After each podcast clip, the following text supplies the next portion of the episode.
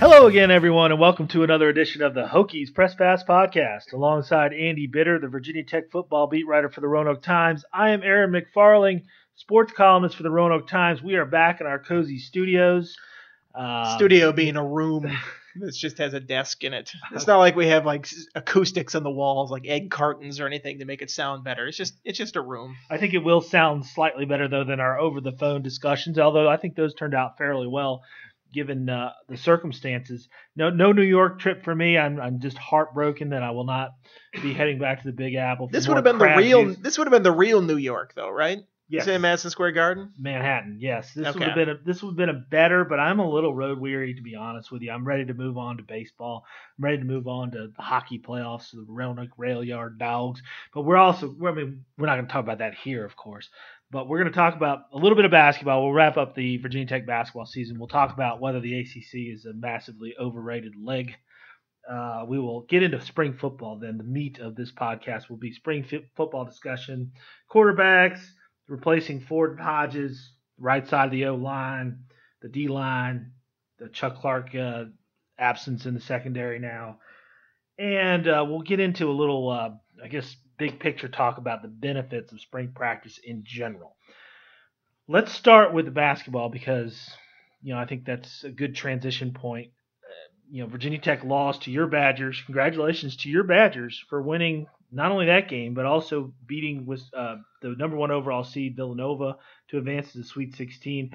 Andy, your thoughts when you watched that uh, that Tech game on uh, Thursday night? Well, first of all, I, I told you they weren't an eight seed. I said this last week how ridiculous the Big Ten seeding was. Uh, so from that sense, I think Virginia Tech kind of got a bad uh, draw uh, in that matchup.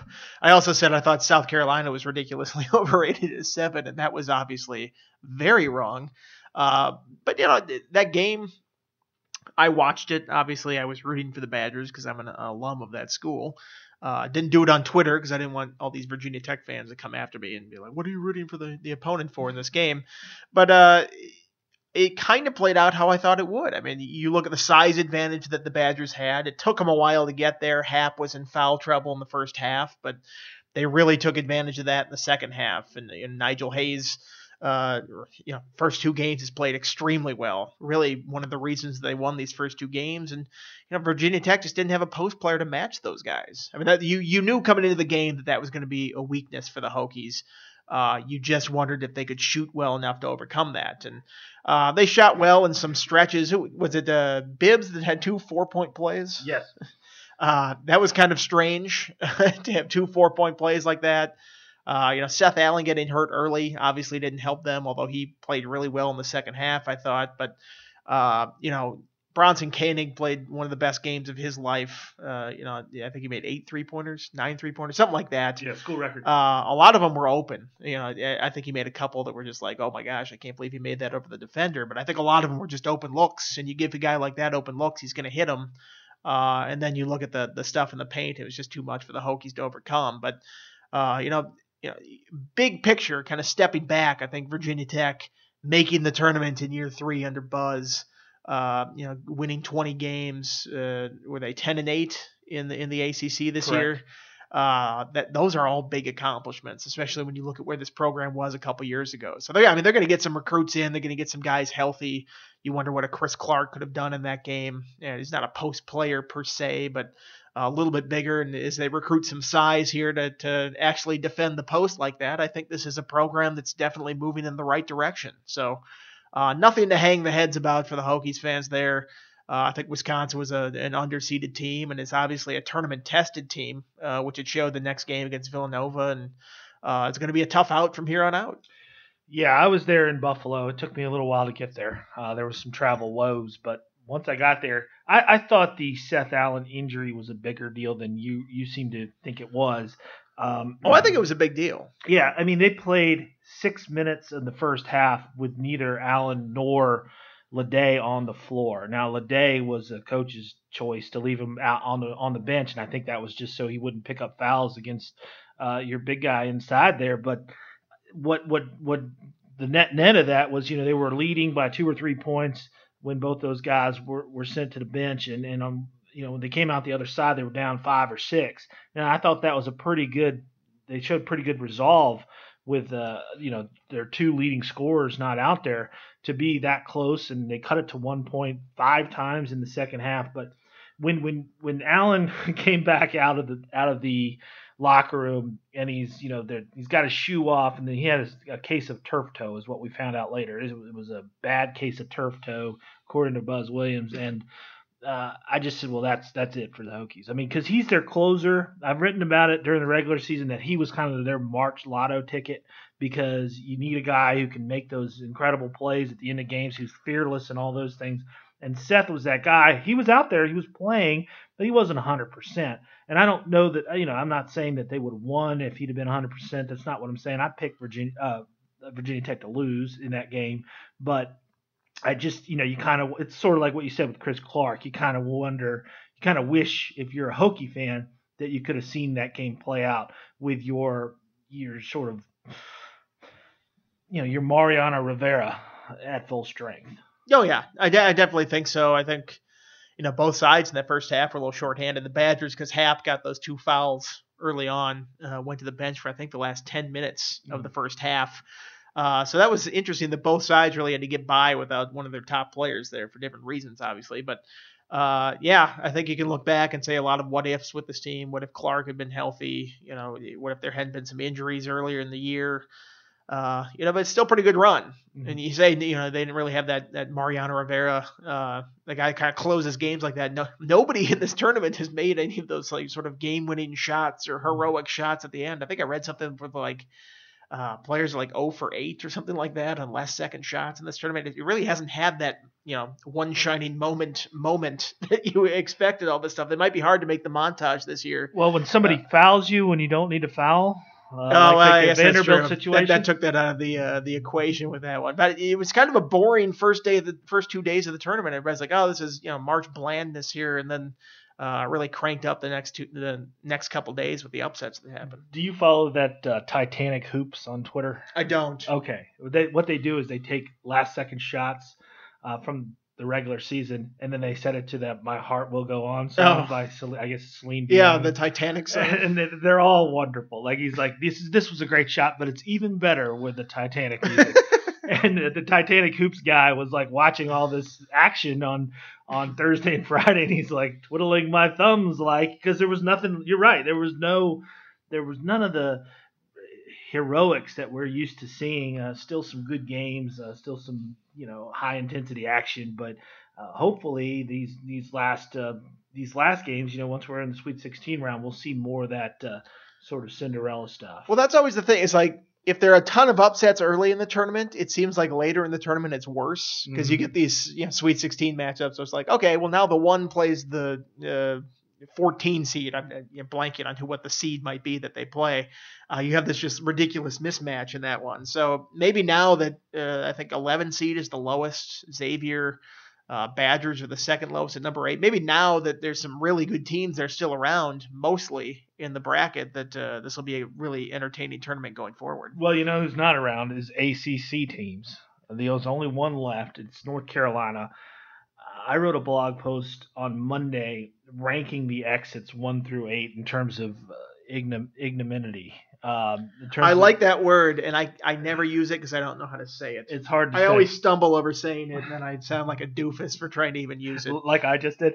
Uh, no, it, it's you know the embarrassment level, uh, and I you know I'm looking at my rankings and I'm starting to wonder if I, I I put Duke at five with one being the worst, and you said you probably would have put Duke at number one. Well, if you describe it as like not meeting expectations, I think I would put Duke at number one. But if you talk about embarrassment, I might even put Virginia number one, just because that second round. I mean, to score 39 points in an NCAA tournament game is pretty bad.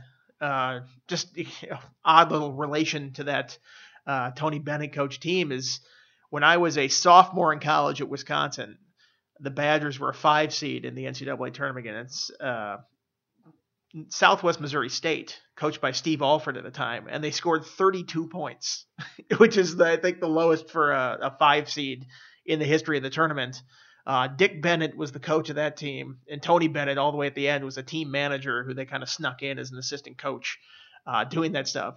The next year they went to the Final Four, so it shows you kind of how hit and miss this horrible offense can be. But I mean, the fact that you score 39 points in the NCAA tournament game, I, I think that might take the cake for ACC performances. It was bad, and they were never competitive. I, I threw a few mitigating factors in. I mean, the fact that Wilkins didn't play. I mean, he's sort of your defensive stalwart, and he's sort of your energy guy. Does Uh, that help the offense though? No, not necessarily, but he can get some, you know, cheap points, you know, rebounds, putbacks, those kinds of things. And and I, I'm not making excuses for Virginia. I mean, they they were bad and it was it was ugly. And I was sitting there really hoping not to go to New York, and I was like, well, Florida, if you want to pour it on, I'm I'm okay with that, uh, selfishly. But uh, I thought Florida State was the worst. I mean, just you know, you're seven and a half point favorite. Uh, you you you know you're supposed to blast this this team, this Xavier team that didn't have a very good regular season. And not only do you lose, you lose 91-66. It's never close. You're one of the you know you you finished tied for second in the ACC regular season. You know, in this big group of teams that was supposed to be one of the teams that could possibly make a run to the Final Four. I know you look at their history and you say, well, Florida State never does anything, but you know, I happen to think that they, they, had a shot to do something this year. I had them going to, I think, to the Elite Eight, so two rounds uh, farther than where they went. But just the way they went out, um, you know, I thought that was bad. I thought Wake Wake losing in the first four set a bad tone for the whole for the whole thing. Uh, Miami's lost to Michigan State, even though I picked Michigan State to go to the Sweet 16, which didn't happen. Uh, and I thought so. I thought they would. I thought Miami would lose, but that was just you know a non-competitive effort from a team that's again I told you on the last podcast they're the worst team in the country against the spread this year and they proved it again. I mean they did I should pay attention to these gambling lines more clearly. well. I mean it was just it's one of those things that uh, I think it matters this time of year because you can win games but not be impressive doing it, and then it catches up with you eventually. And I think that's what happened to Miami here. So, but I mean, I thought I ranked Virginia Tech seventh on that out of eight in terms of uh, you know least embarrassing because uh, of all those things we just talked about. Uh, the least embarrassing I thought was Notre Dame because they got past their number, their first round opponent, and then they played a team they were supposed to lose to and did lose um, in in a competitive game. So I don't think they they really um, had anything to hang their hats on. Neither did the Hokies. But once you get up to five and, and above, I think all those teams are really kind of uh, shameful performances for the league. Yeah, I, I, about Florida State number one. I, I wouldn't have put that number one because I don't really think I ever expect Florida State to do anything Yeah. in the tournament. I'm looking at Leonard Hamilton's history here as a coach, and uh, you know, 15 years probably at Florida State, a bunch of years at Miami before that. He's got one trip to the Sweet 16 in that entire time. Yeah. Uh, they just seem to do less with more at Florida. State. Even when they have a really good team and a well-rounded team, it's like I just don't trust them in the tournament. And you know, Xavier is actually a really, really good tournament team. Uh, but that's a team that is consistently underseeded, consistently beat wins that first round matchup, and has gotten to the Sweet 16 and beyond quite a bit. So, uh, you know, But 91 66. that that was a blowout. Uh, I didn't watch that game, so I don't know if it was Yeah, that it wa- it was lopsided that the bad. entire time. Yeah. Uh, yeah, that's pretty bad. Uh, you know, Miami. I think. I- I think when you talk about teams that don't show up, Miami certainly uh, earns consideration there because I mean that was a blowout against a, a nine seed. Well, and if you're going with coach's history, I mean, Jim Larranaga has a pretty good history in this tournament, you know, going back to his George Mason days. So that was a, you know, that was that was one of your opportunities to show your depth, right? You know, the the thing about te- the thing about the ACC this year was it's supposed to be this ultra deep league, not necessarily, you know, the top teams were maybe not as good as some of the top teams of of, of vintage ACC seasons, but this was a deep league that uh, was going to send a lot of teams deep into the tournament, or at least a couple of rounds. And for Miami to bow out in that fashion, I thought was pretty embarrassing. But I mean, you know, that that's why you do rankings is because people can argue over them, and it's kind of fun.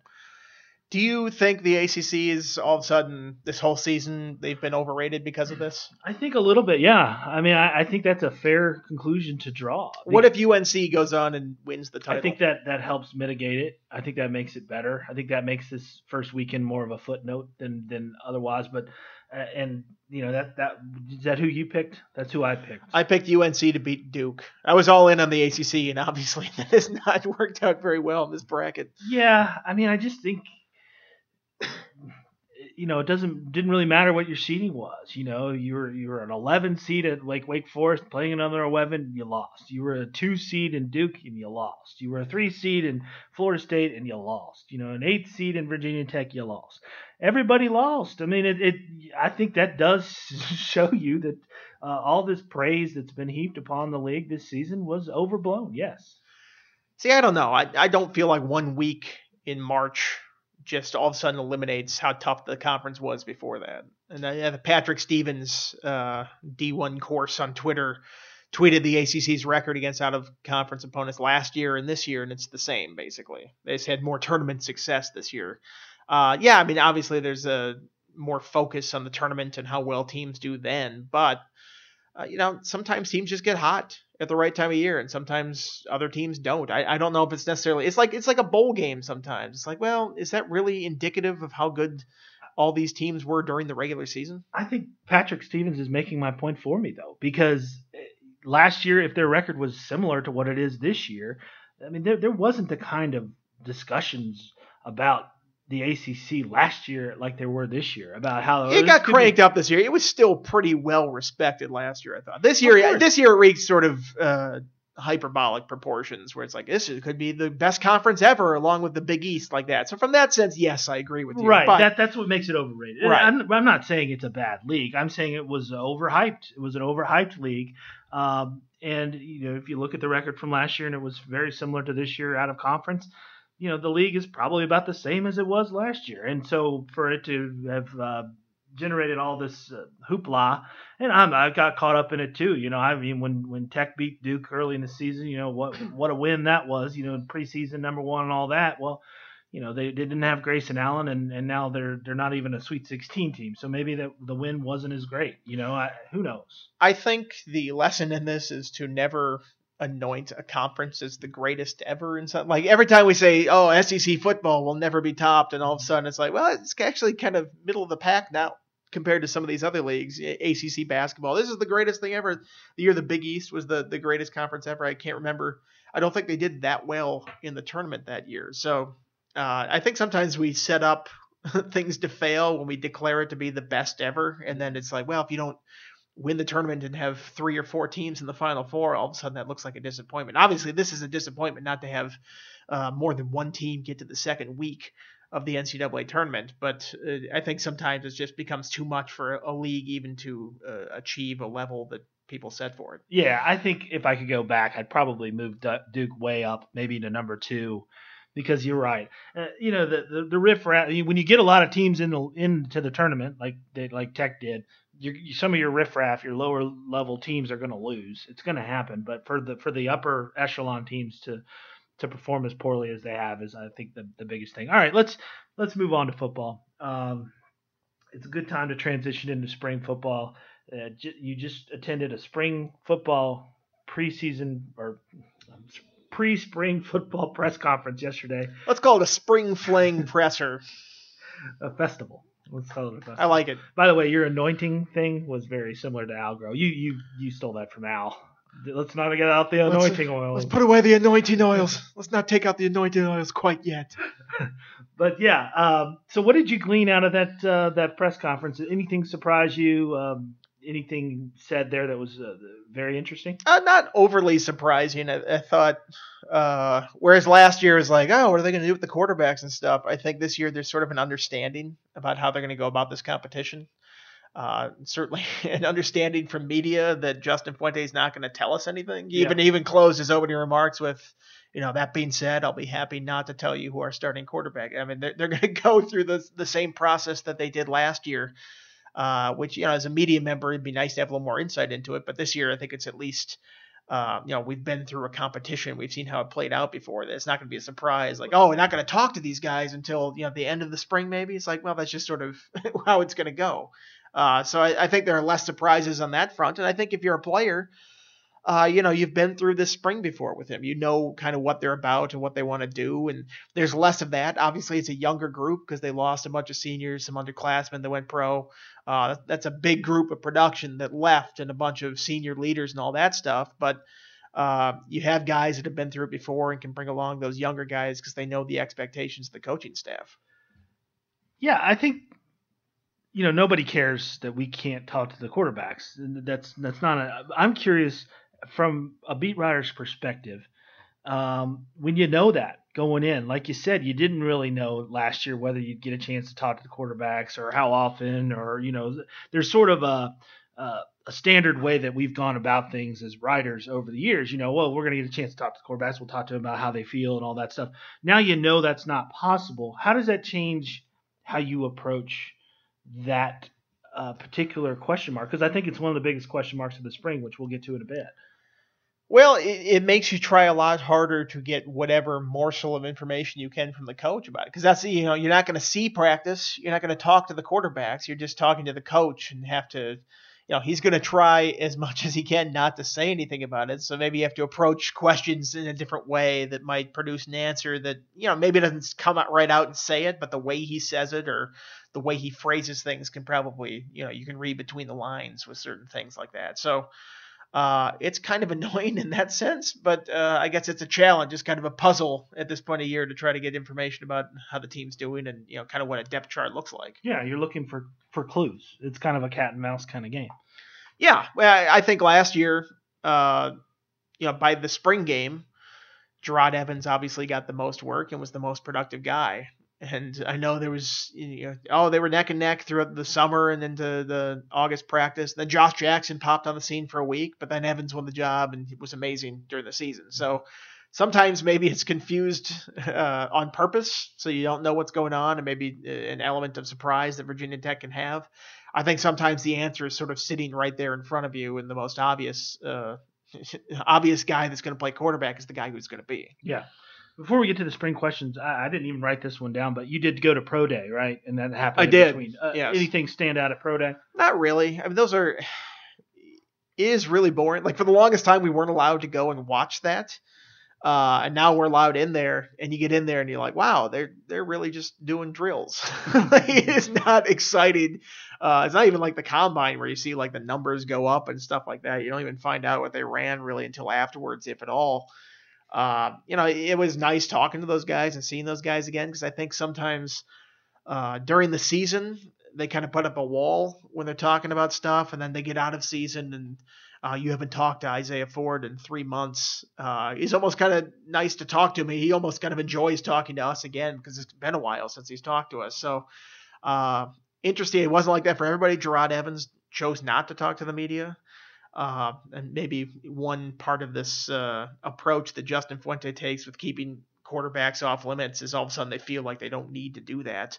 I'm not saying he needs to, it's his choice whether he wants to, but he's trying to go into a league where media access is mandatory. Uh, he's trying to, you know, kind of put himself out there and make himself an attractive uh, draftable option. It wouldn't hurt to talk to the media, I think, in this situation, but he chose not to. That's sort of been his uh, whole relationship with the media ever since he went pro. So, uh, not surprised that it didn't change with this, but I, you know, it would have been nice to talk to Jerod about his whole decision and how he thought he did during pro day. What do you think is going to happen with Jerod now? I mean, there's not much more he can do between now and the draft, right? This is well, there are individual workouts if a team wants to bring him in, or, or meetings or things like that. Uh, you know the stuff that he's done publicly is over with in mm-hmm. terms of the combine and the pro day but they you know they can do private workouts and, things like that and obviously he's going to continue to work out uh, and train uh, before the draft it'll be interesting to see where he goes because I don't I have no idea where he'll go does he get drafted I think he does. I mean, you you look at the quarterback lists, and he's probably anywhere from sixth to tenth or mm-hmm. twelfth on those quarterback lists. It kind of depends.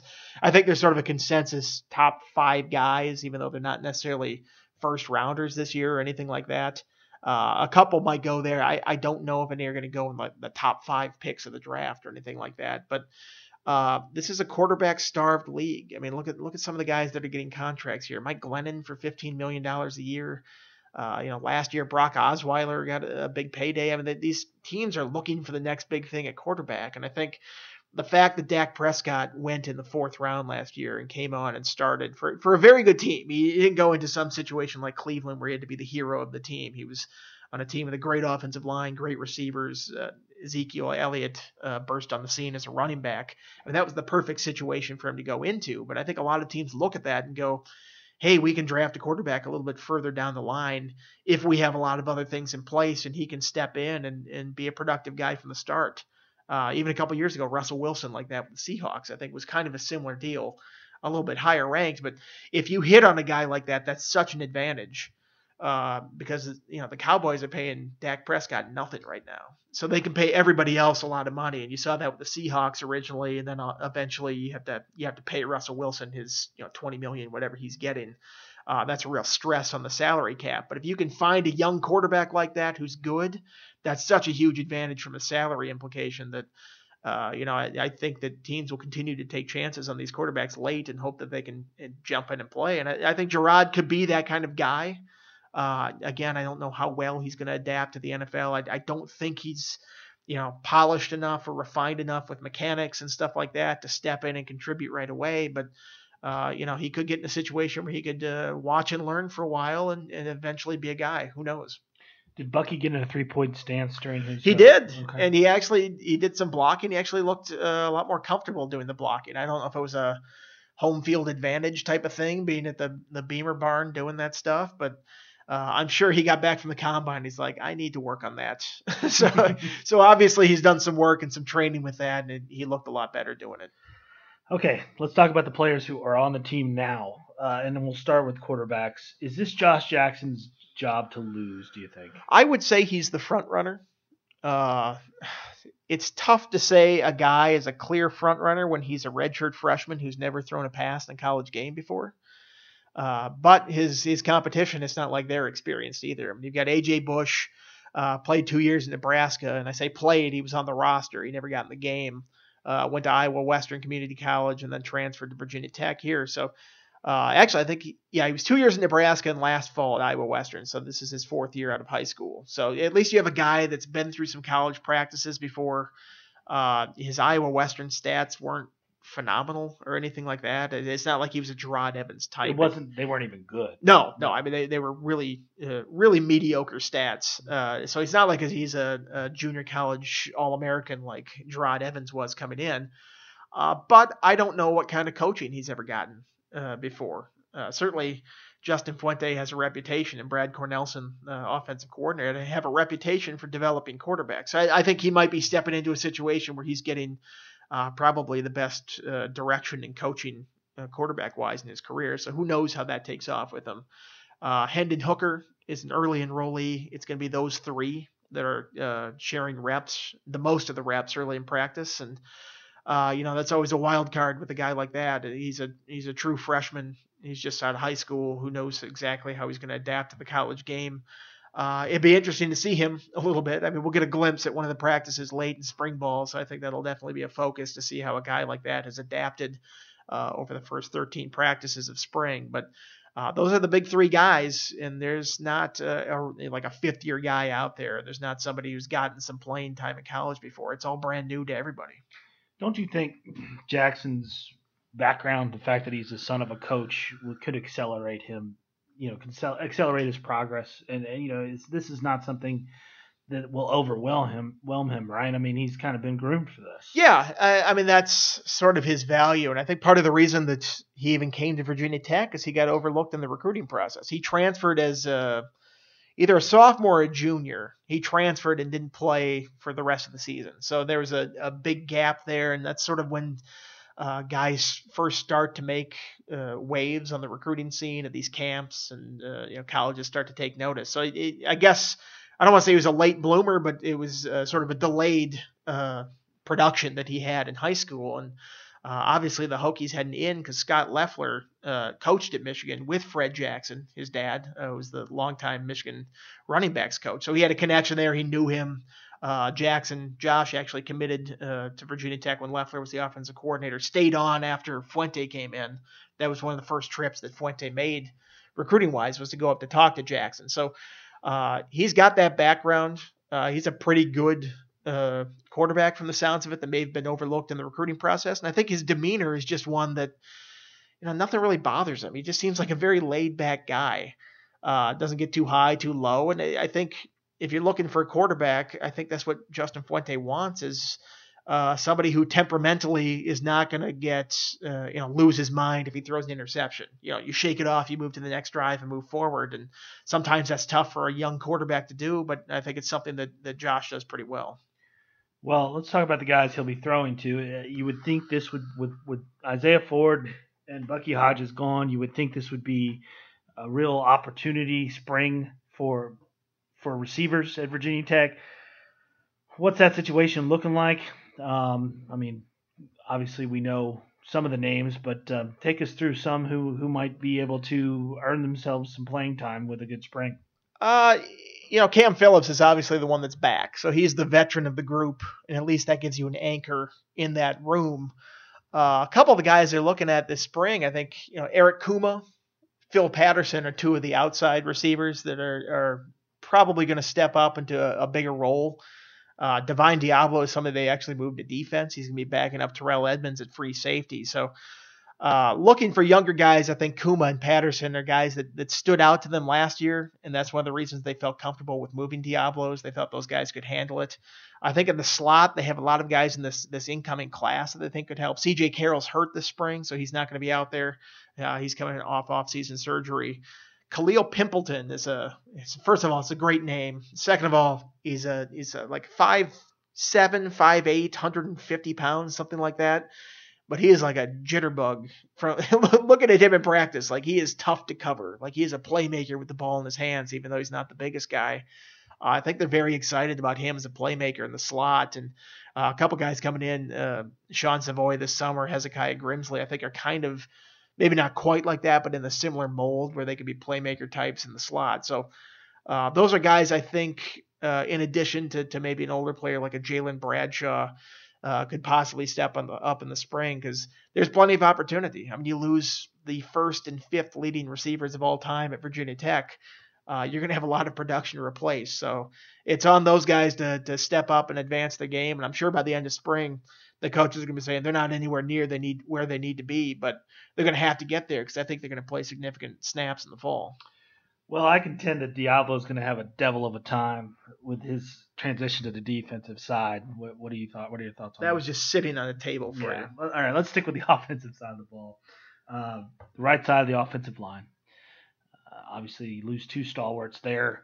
Uh, what are the candidates to replace those guys, and uh, how does Fuente feel about his situation on the line right now? Well, it's always tough on the offensive line because they mix and match so much. Uh, they, they move guys around all the time. They did it last spring and all the way up through August, actually, where you know some days Vance Vice, the offensive line coach, would just say everybody move one position to the right just to see how they handle it. And it's like, oh, that's kind of interesting. All of a sudden, your left guard's playing center if he's never played center before. Uh, so that that's kind of an interesting approach they have with that. But uh, one of the big injuries they have uh, missing spring is Parker Osterloh, who I think people thought would be sort of that right tackle that steps in. So right now it's Terrell Smith. Uh, he's he was the backup to, to Yosh Nijman on the left side last year. Uh, I he sounds like a guy that the coaches kind of trust, even though we've never really seen much of him on the field.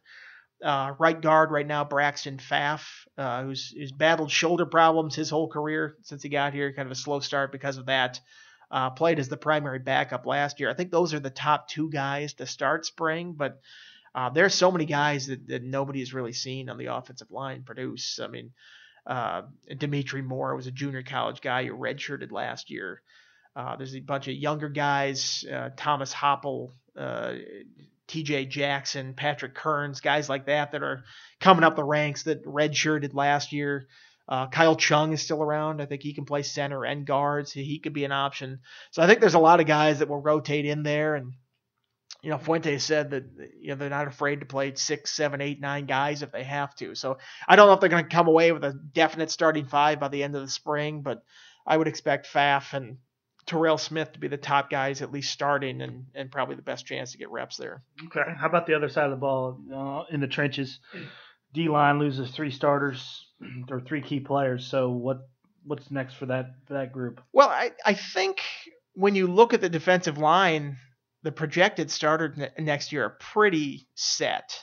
I mean, you got Ricky Walker and Tim Settle coming up at defensive tackle. That's I think those are two really potential breakout guys on the defense. I think they could be really good. Uh, defensive ends Trevon Hill and Vinny Mihota. Uh, both of them had off-season shoulder surgery though, so Mihota's out. Hill probably going to be limited, and you really don't have a ton of defensive ends beyond that. Uh, they got Houshun Gaines who's going to get a ton of reps. Uh, they've actually moved Jimmy Taylor in to play at defensive tackle and they moved a bunch of other guys from different positions to play defensive end. They've got Xavier Burke coming over from tight end. Uh, they've got Emmanuel Belmar and Raymond Miner moving up from outside linebacker to play defensive end. So uh, it'll be a spring where these guys are kind of learning a new position. Uh, you know, going in, I, I, was wondering exactly how many guys are going to move. I didn't even know if they could play a spring game based on how many guys were hurt uh, at that position. But uh, that's a really young group that uh, I think will look not quite what it's going to be in the spring in in the fall. Uh, if that makes any sense. I mean, the, the, the starting group is probably pretty well set. I think the spring is trying to determine who's going to be uh, backups and who's going to be able to provide depth there. Because right now they don't really have much. Yeah, but it's always good when you're working on depth rather than starters. Yeah, absolutely. I mean, when you're like, well, we don't have depth and we don't have a starter, that would be the worst right. situation. Uh, if you at least have a starting group in mind, and you're like, well, we'll fill. If you can find a fifth or, or uh, a third defensive end, which is really what they had last year in Trevon Hill, and a third and fourth defensive tackle, which is really what they had last year in Walker and Settle. I, I think that's a big step. You don't necessarily have to have an entire two deep, although they'd love to, and they'd love to go five tackles.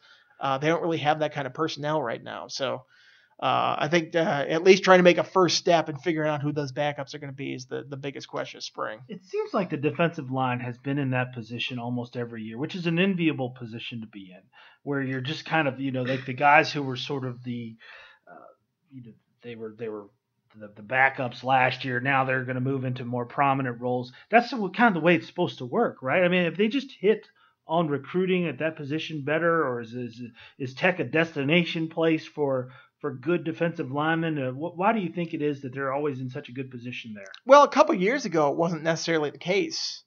Uh, they were moving guys around just to, to have enough depth there. I mean, they moved uh, Corey Marshall into defensive tackle because they didn't right. really have a lot of tackles. And then all of a sudden, they recruited really well. Get Ricky Walker, Tim Settle, Steve Sobchak's not on the team right now, but he came in and actually uh, played a little bit last year. Uh, and just right now they sort of had this senior class, and the previous year they had a senior class with Dadi Nicolas and Luther Maddy. That it was kind of a wave of, of veterans that came through, and now it's a younger group that's coming up. But uh, historically, that's been a position that Virginia Tech has done pretty well at, at finding guys to fit into their system.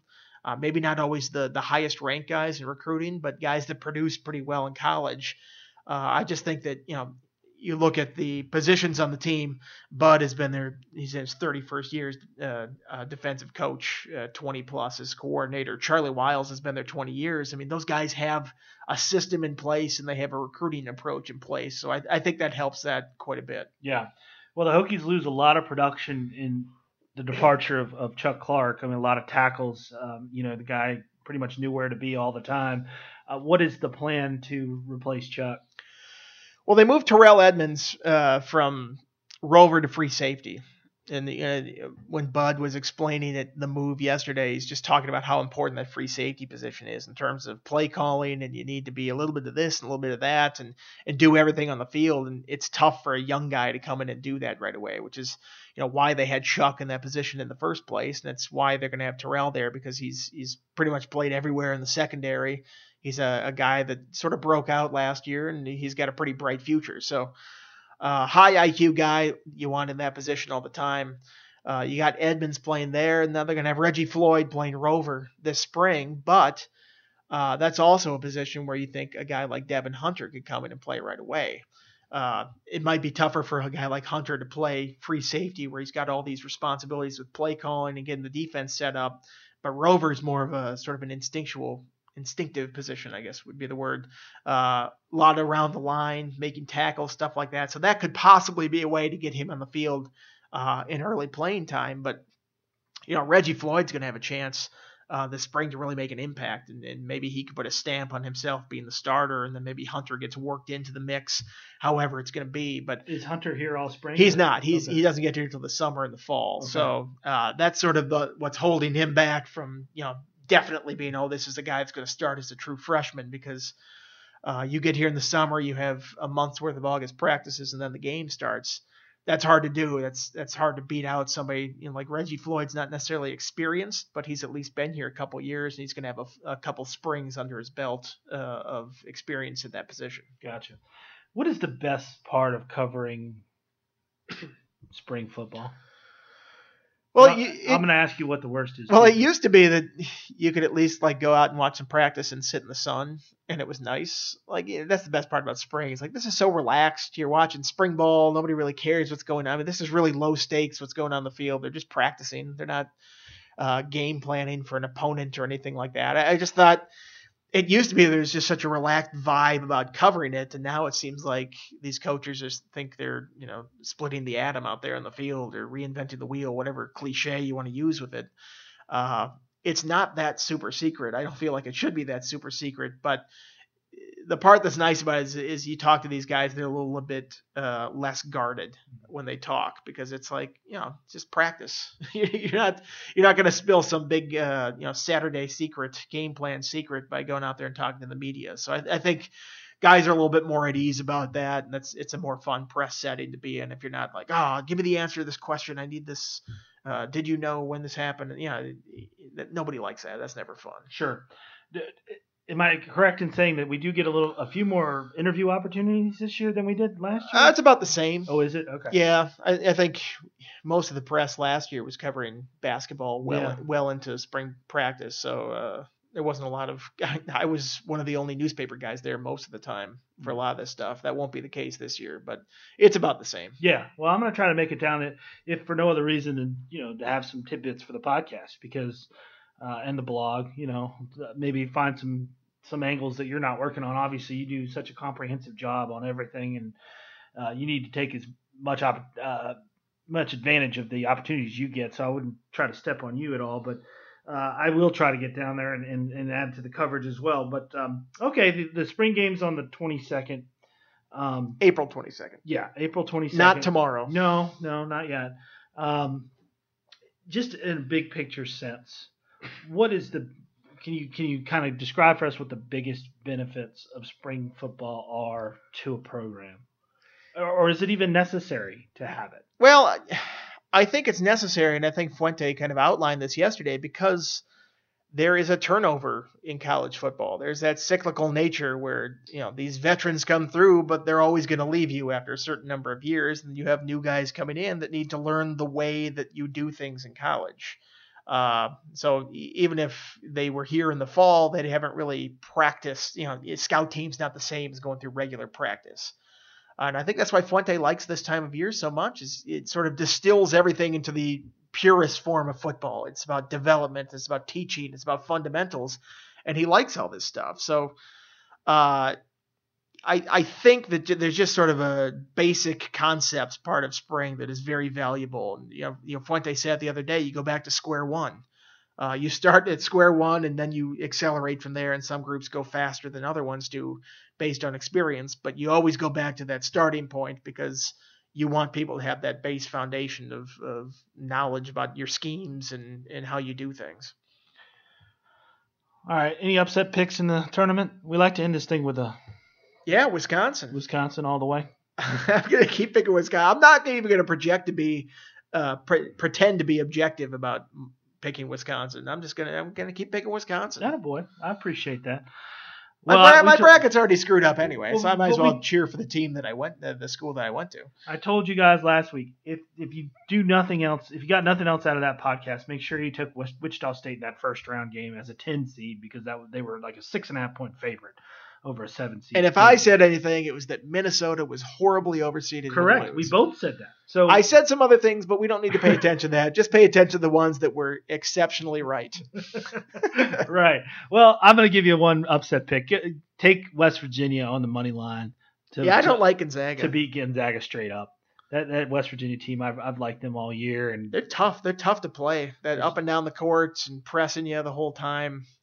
This might be uh, this might be a chance for Bob Huggins' team to to get to that Final Four. Yeah. well, enjoy the games, everybody, and we'll be back again what next week, maybe to update uh, how spring's going, or Yeah. is that too soon? We'll see how things go. Okay. But yeah, if we can, if we have enough material, we'll be back here next week. If not, we'll we'll be back uh, not too long from now. For Andy Bitter, this is Aaron McFarling. Thank you for joining us.